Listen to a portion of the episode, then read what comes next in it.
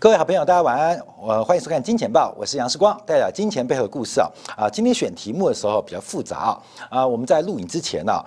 现在时间大概是已经傍晚6点多了。我们决定把这个题目调换。本来啊要聊美元指数的一个突破，在金钱感部分，但我们把今天《金钱报》的题目放到金钱感，那把金钱感要讨论的美元啊拉过来。那为什么这样讨论啊？因为我还是要提醒大家，美元指数不断的一个转强跟走高，它背后代表的一些变化啊。到今天下午为止，我们看亚洲盘美元指数已经正式突破了93的一个重要的整数关卡。那这个93的位置是创下去年11月中以来的新高，所以美元的形态目前正在逐步转强。按照过去美元有个惯性，就是每4个月一个波动。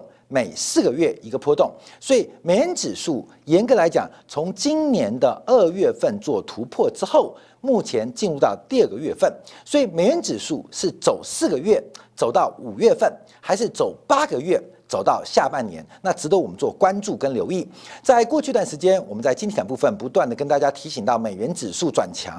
啊，不管在外汇保证金交易，还是在这个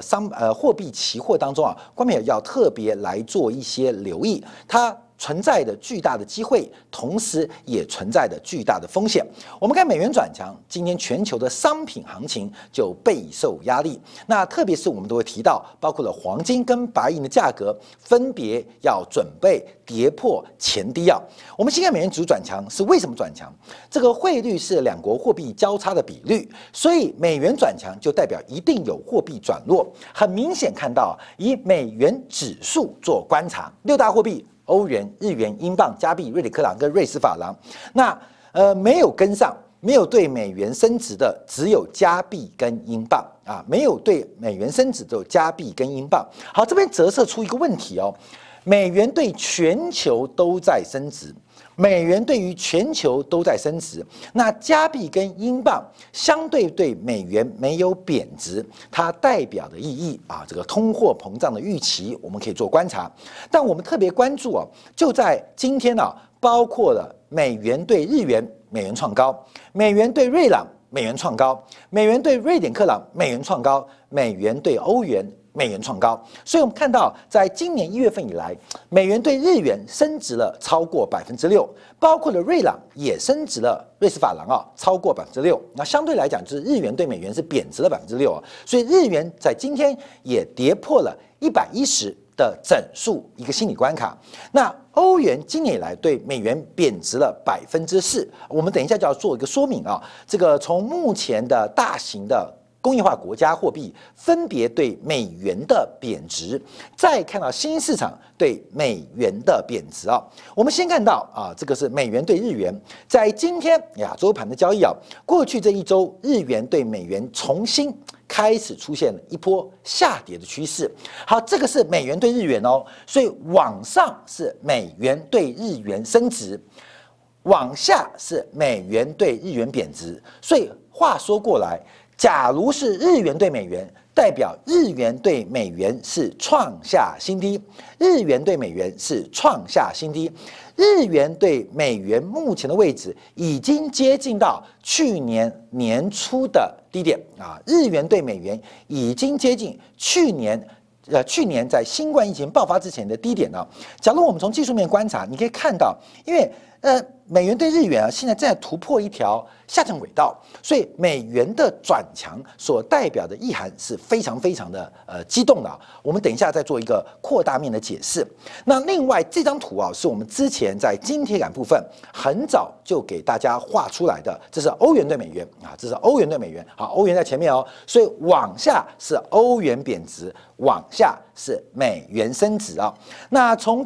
从去年底啊，这个1.23啊的高峰。到今天为止啊，这个欧元对美元啊已经跌破1.18，而且今天是创下新低，创下了近4个月以来的新低。所以在前期美元去年底转强，第一波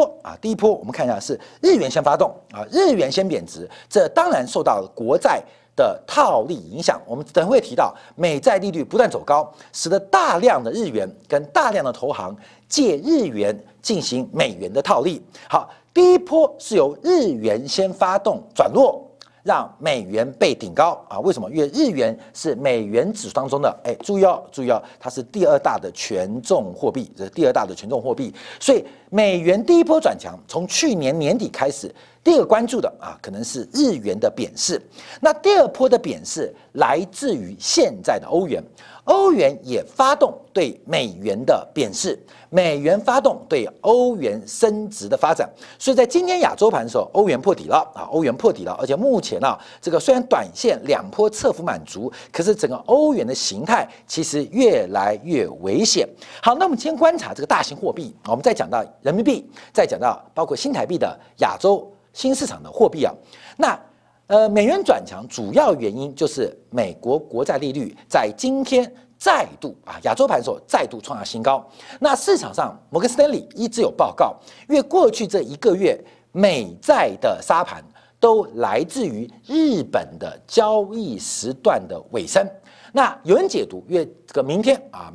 就是日本的年度会计年度的最后一天啊。日本的这个年度是4月1号开始啊，所以明天就是日本会计年度的最后一天。所以有大量的日本的机构法人啊，包括退休基金，在进行部位的调整，使得过去的美债在日本交易时段的尾声。常常遇到极大的杀盘跟卖压，所以最近假如从债市观察，从汇率观察，整个美元的变化、美债的强弱、利率的波动，都跟日元跟日本的交易时段有关，我们就要特别关注。那这个背景哪边？我们提供两个，一个是美国跟德国10年期国债的殖利率的利差，那右边这张图是美国跟日本10年期国债的。利差，那这代表两个国家无风险利率的一个差距关系。我们看的是相对的关系，不看的是绝对的变化。从过去以来，我们看从去年10月份以后，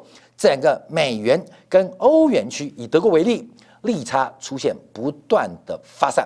美债不断的走低。而欧洲的公债在欧洲央行的积极啊 PEPP 啊的保护之下，相对来讲是平缓，使得美国。跟欧洲区的这个利差是扩大的，这个人往高处走，水往低处流，钱当然是往高收益的地方来进行转移。所以从美德的利差，我们看到为什么美元对欧元会升值，相对于美元的报酬率会比欧元来得高，这是最直观的哦，最直观。当然中间啊还有换汇点差等等的因素，还有远期的一些交换的过程啊。可是我们最直观可以看到，美元相对于欧元成为一个高息货币。你借德国，假设用无风险利率从德国融资，再存到美元，可以赚2个百分点啊，都是无风险的。这个利率水平哦，一个是德国国债，一个是美国国债，短时间这两个国家应该不会违约，也不会崩盘啊。所以，假如你有能力啊，你可以从德国来融资，来投向美国国债，这两个流动性都极大。那这个动作基本上会触贬欧元，促升美元。好，那我们从日本做观察，同样的，我们刚提到这个日元是这一波啊启动对美元贬值的。一个关键发动点，那日元、日债跟美债的利差也创下新高，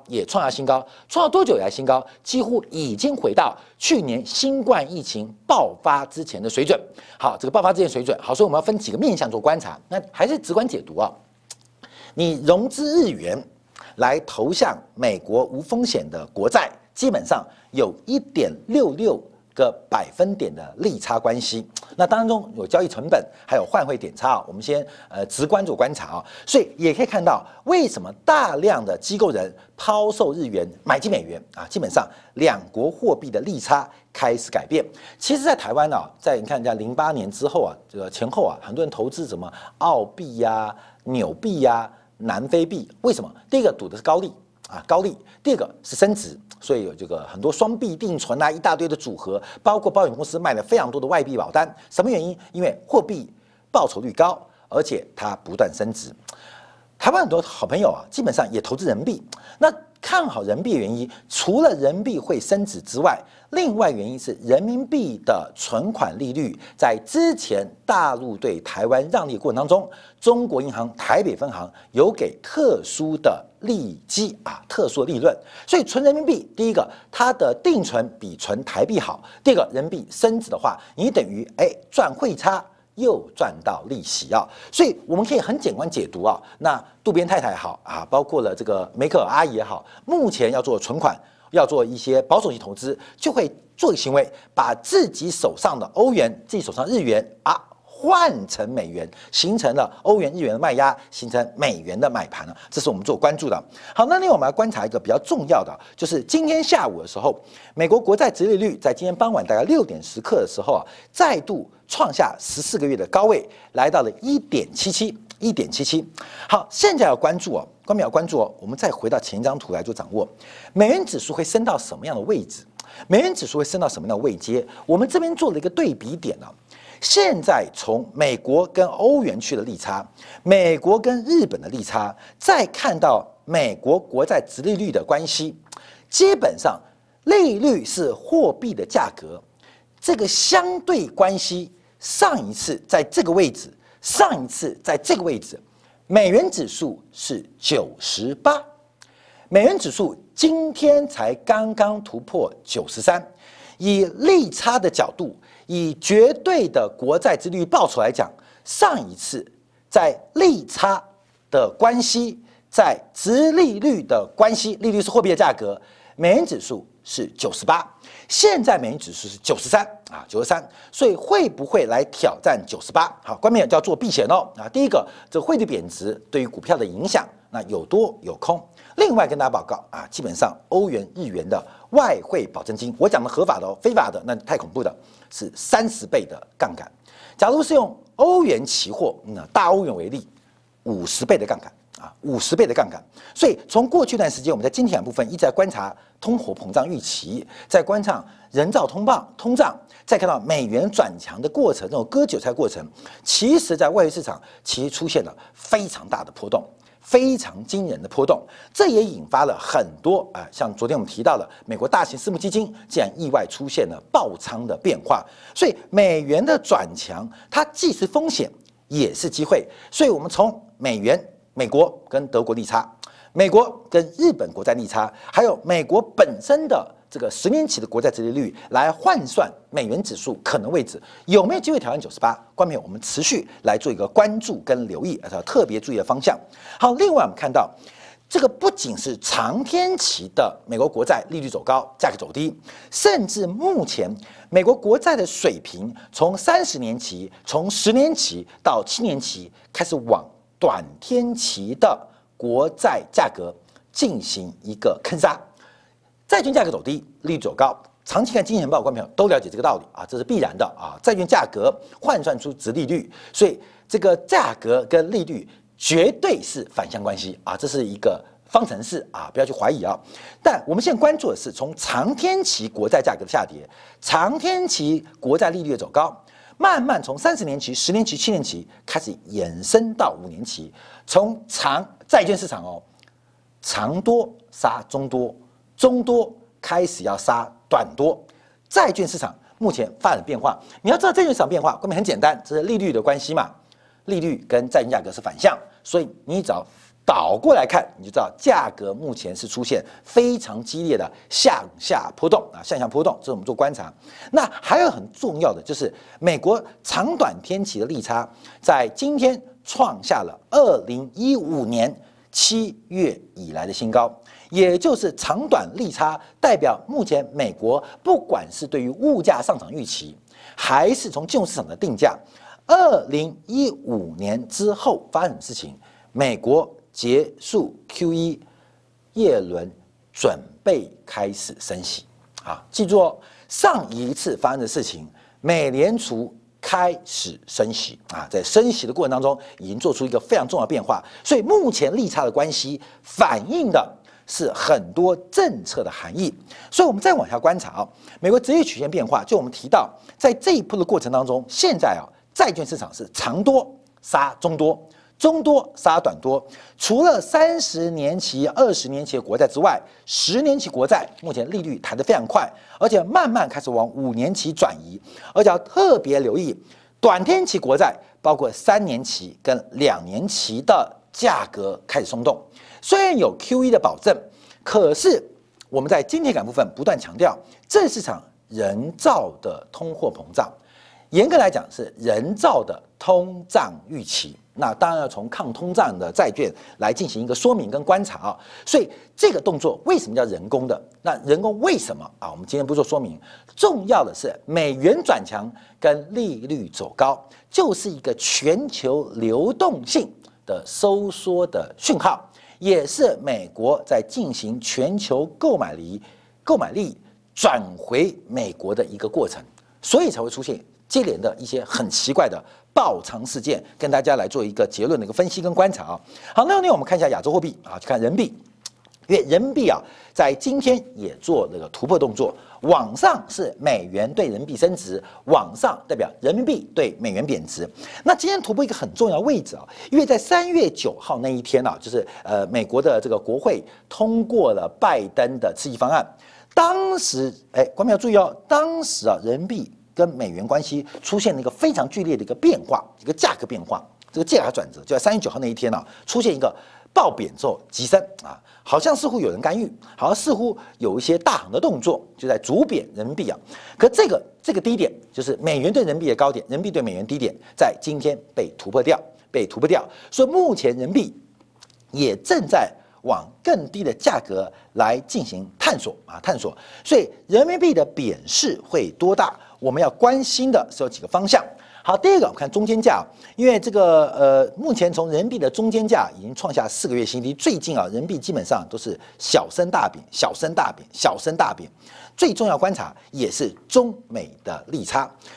今天下午的时候，因为美债再度破底，利率走高，把今天的中国债券市场也拖到翻黑啊！中国国债市场今天走得也很弱，因为债券价格走低，利率走高，所以在全球流动性收缩的过程当中，其实不要讲美国跟德国、美国跟日本、美国跟大陆之间的利差关系，目前也出现一个比较大的转变。那这是什么转变啊？观众朋友，因为中国的利率比美国高，过去我们不含交易成本跟换汇点差。直观观察，你可以透过外币来套人民币，因为人民币的这个债券信用也是 A 等级以上啊，所以报酬率又高，所以本身会有个套利过程。这个套利有金融业的套利，也有产业界的套利啊。像我举个例子啊，台湾有个机壳大厂叫可成，这个可成很可爱啊，可成的保留盈余啊，在几年前啊都随便都几百亿台币。啊，当时我在这个东森节目有质疑可成的这个股利制度啊，这个有问题，你为什么不分红不回购啊？对不对？这个不配息，大量的未分配盈余停留在账上，也不做并购动作，到底在干什么啊？当时可成也发的重讯啊，发重讯来进行一个说明啊。那当然，其实世光本来还去追问了，那既然可成做说明，我们就不追问，因为可成当时的独立董监是政大的财务的这个金融业的教授。啊，刚刚好研究是股利政策，他的专股利政策，所以可成请了一个专门处理这个股东这个最优化股利政策的独立董事，可是可成并没有做最优化的这个配息，那为什么？因为可成他最大的一个商业模式其实是进行套利，用海外相对低廉的资金。进行大陆内部的套利，不管是理财商品也好，不管是它的机台租赁也好啊，这个我们讲这边会讲，所以这个商业模式在这边改变，所以可成为什么卖掉一些大陆的工厂，并不是订单问题，是大陆这几年在理财啊，在很多的旧模式的监管之下，其实可成失去了一个很重要的获利之路。那讲这个为什么？举这个例干嘛？就是告诉大家，因为大陆的人民币啊，基本上跟国际汇率当中啊，或国际的这个套利当中是有收益的啊，是有利差的，所以会吸引外资的介入。所以我们这个点数啊，基点差距是负值，就是大陆国债的殖利率比美国高。可是从去年7月份有2.55个百分点的报酬率，就是假设其他成本没有发生，我们借美元来套利大陆国债，基本上可以赚2.5个百分点。那现在已经收缩掉一半。那提到喽，事实上有很多换汇点差，还有远期的一些外汇的交易成本，假设扣掉之后，其实这个套利的利润已经被压缩到了非常薄。非常非常非常薄。那会发生什么事情？大量去杠杆的资金会从中国市场离开，回到美元部分，这个去杠杆过程。所以美国国债利率走高，在全球的市场当中都会开始引发去杠杆的动作，所以大家要特别留意啊，这是一个割韭菜的一个过程跟行为。那从今年以来看啊，这个目前来割得比较惨的，包括了巴西利亚尔对美元贬了10%，土耳其里拉贬9%，阿根廷、哥伦比亚分别贬了8%跟6%。那另外包括了韩国泰铢等等都在做贬值，都在做贬值。那因为台币是跟着人币走，所以目前来讲贬势不大。可是我们继续观察，随着利率不断的走高，美元的吸引力不断的增强，从目前观察这种收缩的效果如何，美国华尔街能不能大获全胜，我们要拭目以待。所以从商品市场开始出现一些动摇变化，稍后我们从贵金属的表现来观察这个商品市场到底会有什么事情来做发生。好，感谢大家收看，明天同一时间晚上8点，阳光在《经济日报》与您再会。